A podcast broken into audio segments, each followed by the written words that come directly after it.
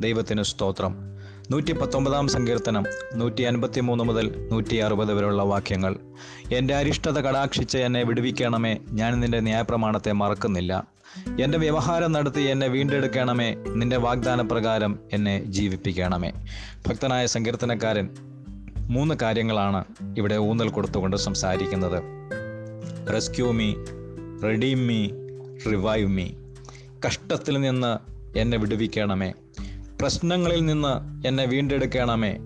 നിന്റെ വചനത്താൽ എന്നെ ഉണർത്തണമേ. അതെ ഏതൊരു വ്യക്തിക്കും ഈ ലോക ജീവിതത്തിൽ കഷ്ടങ്ങളുണ്ട് പ്രശ്നങ്ങളുണ്ട് ഉറങ്ങുന്നതായ അനുഭവങ്ങളുണ്ട്. ഇതിൽ നിന്നൊക്കെയും ഒരു വിടുതൽ ഒരു വീണ്ടെടുപ്പ് ഒരു ഉണർവ് എല്ലാവർക്കും ആവശ്യമാണ്. ഉണർവ് എന്ന പദമാണ് ഈ സങ്കീർത്തന ഭാഗത്ത് ഊന്നൽ കൊടുത്തുകൊണ്ട് പറഞ്ഞിരിക്കുന്നത്. ദൈവമേ എന്നെ ഉണർത്തണമേ. ഏതിനാലെല്ലാം എന്തിനാലെല്ലാം എന്നെ ഉണർത്തണമെന്നാണ് സങ്കീർത്തനക്കാരൻ പറയുന്നത്? നിന്റെ വചനത്താൽ എന്നെ ഉണർത്തണമേ. നിന്റെ ന്യായത്താൽ എന്നെ ഉണർത്തണമേ. നിന്റെ ദയയാൽ എന്നെ ഉണർത്തുമാറാകണമേ. അങ്ങനെ പറയുവാൻ ആ ഭക്തന് ഒരു പ്രാഗൽഭ്യമുള്ളതായിട്ട് ആ വാക്യഭാഗങ്ങളിൽ നമുക്ക് കാണുവാൻ കഴിയുന്നുണ്ട്. ആ ഭക്തൻ പറയുകയാണ് ദൈവമേ ഞാൻ നിന്റെ വചനം മറക്കുന്നില്ല. ഞാൻ നിന്റെ വചനം വിട്ടുമാറുന്നില്ല. ദൈവമേ നിന്റെ വചനം എനിക്ക് പ്രിയമാണ്. ഈ മൂന്ന് കാര്യങ്ങൾ ഈ മൂന്ന് പ്രാഗൽഭ്യമാണ് ആ ഭക്തനെ പ്രാർത്ഥിപ്പാൻ പ്രേരിപ്പിക്കുന്നത് ദൈവത്തോടടുക്കുവാൻ സഹായിക്കുന്നത് ധൈര്യം നൽകുന്നത്. കാരണം ആ ഭക്തൻ താൻ ദൈവത്തിന്റെ വചനം ഓർക്കുന്നവനാണ് പ്രമാണിക്കുന്നവനാണ് അതിൽ സന്തോഷിക്കുന്നവനാണ്. അങ്ങനെയുള്ള ഒരു ഭക്തന്റെ പ്രാർത്ഥനയ്ക്ക് ദൈവം മറുപടി നൽകും.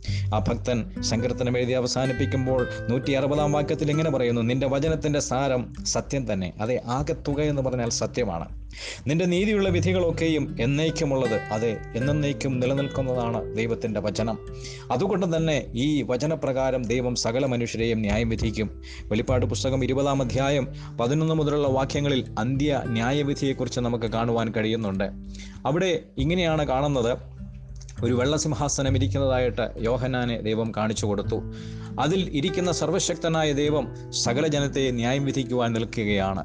അനേക പുസ്തകങ്ങളുണ്ടായിരുന്നു. ജീവന്റെ പുസ്തകവും തുറന്നു. ജീവന്റെ പുസ്തകത്തിൽ പേരെഴുതി കാണാത്ത എല്ലാവരെയും നിത്യ നരകമായ തീപ്പൊയ്യിലേക്ക് തള്ളിയിടുന്നു. അതിന് രണ്ടാമത്തെ മരണമെന്ന് പറഞ്ഞിരിക്കുന്നു.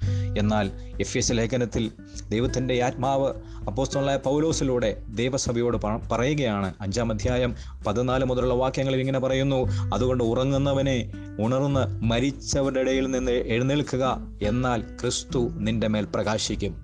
സൂക്ഷ്മത്തോടെ അജ്ഞാനികളായിട്ടല്ല ജ്ഞാനികളായിട്ടത്രേ നടക്കുവാൻ നോക്കുവീൻ. ഇത് ദുഷ്കാലമാകയാൽ സമയം തക്കത്തിൽ ഉപയോഗിച്ചു കൊള്ളുവേൻ ബുദ്ധിഹീനരാകാതെ കർത്താവിന്റെ ഇഷ്ടം ഇന്നതെന്ന് ഗ്രഹിച്ചുകൊള്ളുവീൻ. അതെ ബുദ്ധിഹീനരാകരുത്.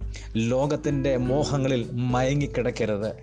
കഷ്ടങ്ങളിലും പ്രതികൂലങ്ങളിലും പ്രശ്നങ്ങളിലും നാം മടുത്ത് ജീവിതത്തെ നശിപ്പിച്ച് കളയരുത്.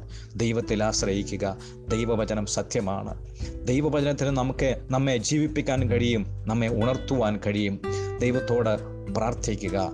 ദൈവമേ നിന്റെ വചനത്താൽ നിന്റെ നീതിയാൽ നിന്റെ ദയയാൽ എന്നെ ഉണർത്തുമാറാകണമേ. ദൈവം വിശ്വസ്തനാണ്. ദൈവം പ്രാർത്ഥന കേൾക്കും. നമുക്ക് പ്രാർത്ഥിക്കാം. പരിശുദ്ധ ദൈവമേ സ്വർഗീയ നല്ല പിതാവേ നിന്റെ വചനങ്ങൾക്കായി സ്തോത്രം ചെയ്യുന്നു. സങ്കീർത്തനക്കാരനെ പോലെ സങ്കീർത്തനക്കാരനായ ഭക്തനോട് ചേർന്ന് ഞങ്ങളും പ്രാർത്ഥിക്കുന്നു.